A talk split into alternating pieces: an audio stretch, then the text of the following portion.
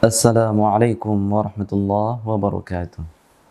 الحمد لله رب العالمين والصلاة والسلام على سيد المرسلين وعلى آله وأصحابه وأصحابه أجمعين. أما بعد فقال تعالى يا أيها الذين آمنوا اتقوا الله وكونوا مع الصادقين. Wahai orang-orang yang beriman, bertakwalah kepada Allah dan sertailah orang-orang yang sadik kepada Allah Subhanahu wa taala. Sahabat Rumi yang dirahmati Allah Subhanahu wa taala. Ada lagi pertanyaan yang sering kita dengar. Mengapa kita butuh seorang mursyid? Apakah kita memang butuh seorang mursyid? Kita pahami secara bahasa. Jangan kita pahami, jangan kita cepat-cepat mengambil istilah itu mentah-mentah kita pahami secara bahasa.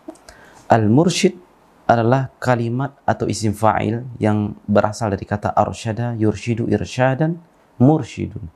Mursyidun adalah orang yang membimbing, orang yang mengarahkan, orang yang menggandeng kita.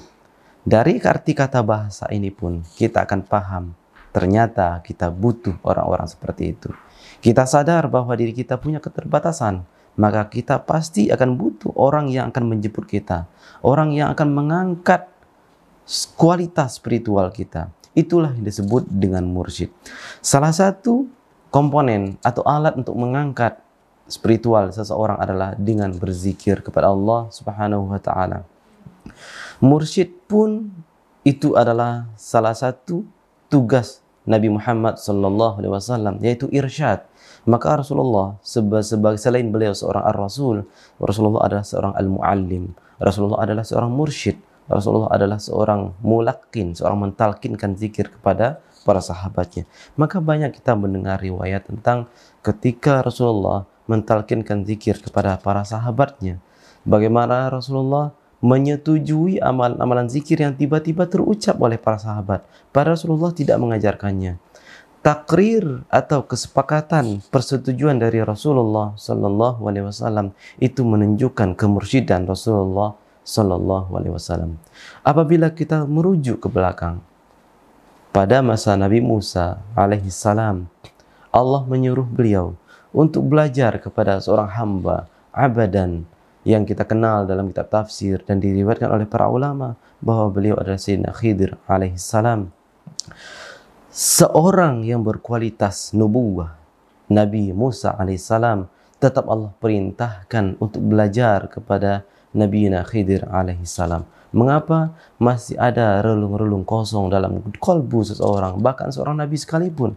Maka sisi-sisi kekosongan itu harus diisi. Terkadang seseorang tidak mampu untuk mengisinya, maka dia butuh orang lain untuk mengisinya. Maka Nabi pun tidak hanya kita, seorang Nabi pun Allah ajarkan untuk bermursyid. Apalagi kita sebagai hamba biasa yang tidak kenal jalan. Kita apabila kita masuk di sebuah tempat yang penuh kegelapan, maka kita harus kenal orang yang mengerti jalan itu. Maka kita harus mengenal Setidaknya kita harus memegang sebuah cahaya supaya kita bisa berjalan di tempat itu. Maka itulah fungsi mursyid, orang yang membimbing kita, yaitu seorang pewaris Nabi. Karena Rasulullah Shallallahu Alaihi Wasallam tidak mungkin kita ketemu dalam sekarang dalam kondisi saat ini kita tidak mungkin melihat Rasulullah dengan mata mata telanjang kita harus ada koneksi batin kita dengan Rasulullah Shallallahu Alaihi Wasallam bagaimana cara membentuk koneksi kalbu kita dengan Rasulullah Shallallahu Alaihi Wasallam tentunya butuh bertemu dengan orang yang memiliki koneksi rohani dengan Rasulullah Sallallahu Alaihi Wasallam. Dia memiliki koneksi hubungan dengan guru-gurunya, memiliki koneksi dengan guru-gurunya lagi. Guru ini pun begitu sampai ke atas sampai Rasulullah Shallallahu Alaihi Wasallam. Maka kemursidan berbicara kemursidan berarti kita sedang berbicara perihal sanat periwayatan yaitu periwayatan zikir yang diriwayatkan oleh Rasulullah Shallallahu Alaihi Wasallam kepada kita. Sahabat Rumi yang dirahmati oleh Allah Subhanahu Wa Taala. Apabila kita bertanya, perlu kita bermursyid? Tentunya kita perlu bermursyid. Oke, sekarang kita perlu bermursyid. Di manakah kita menemukan seorang mursyid? Sahabat Rumi yang dirahmati Allah Subhanahu wa taala. Dengan luasnya rahmat Allah, maka begitu pula Allah meluaskan jangkauan seseorang untuk mengakses mursyid-mursyid. Allah tidak mengosongkan sebuah negeri melainkan di situ Allah letakkan seorang mursyid pewaris rohani Rasulullah Sallallahu Alaihi Wasallam. Kita bisa ketemu dengan mursyid berbagai macam tariqah di kampung kita, di negeri kita. Apabila ternyata tidak ada seorang mursyid di kampung kita, di wilayah kita, maka kita akan cari ke tempat lain. Kita bertanya kepada orang yang orang yang arif, orang yang mengerti jalan. Kepada siapa saya akan bermursyid? Bertanyalah kepada orang lain. Sebagaimana seorang pasien apabila dia sakit di suatu kampung, suatu daerahnya, ada rumah sakit di kampung mereka, ada rumah sakit di kota mereka. Ternyata perangkat-perangkat yang dimiliki rumah sakit tidak cukup untuk melayani pasien ini. Maka apa yang terjadi? Seorang pasien ini dirujuk ke rumah sakit yang lebih lengkap, dirujuk ke rumah sakit ke pusat.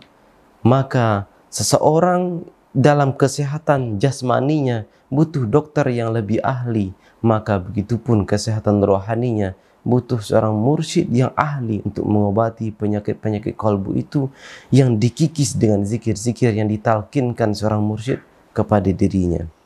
Sahabat Rumi yang dirahmati Allah oleh Allah Subhanahu wa taala.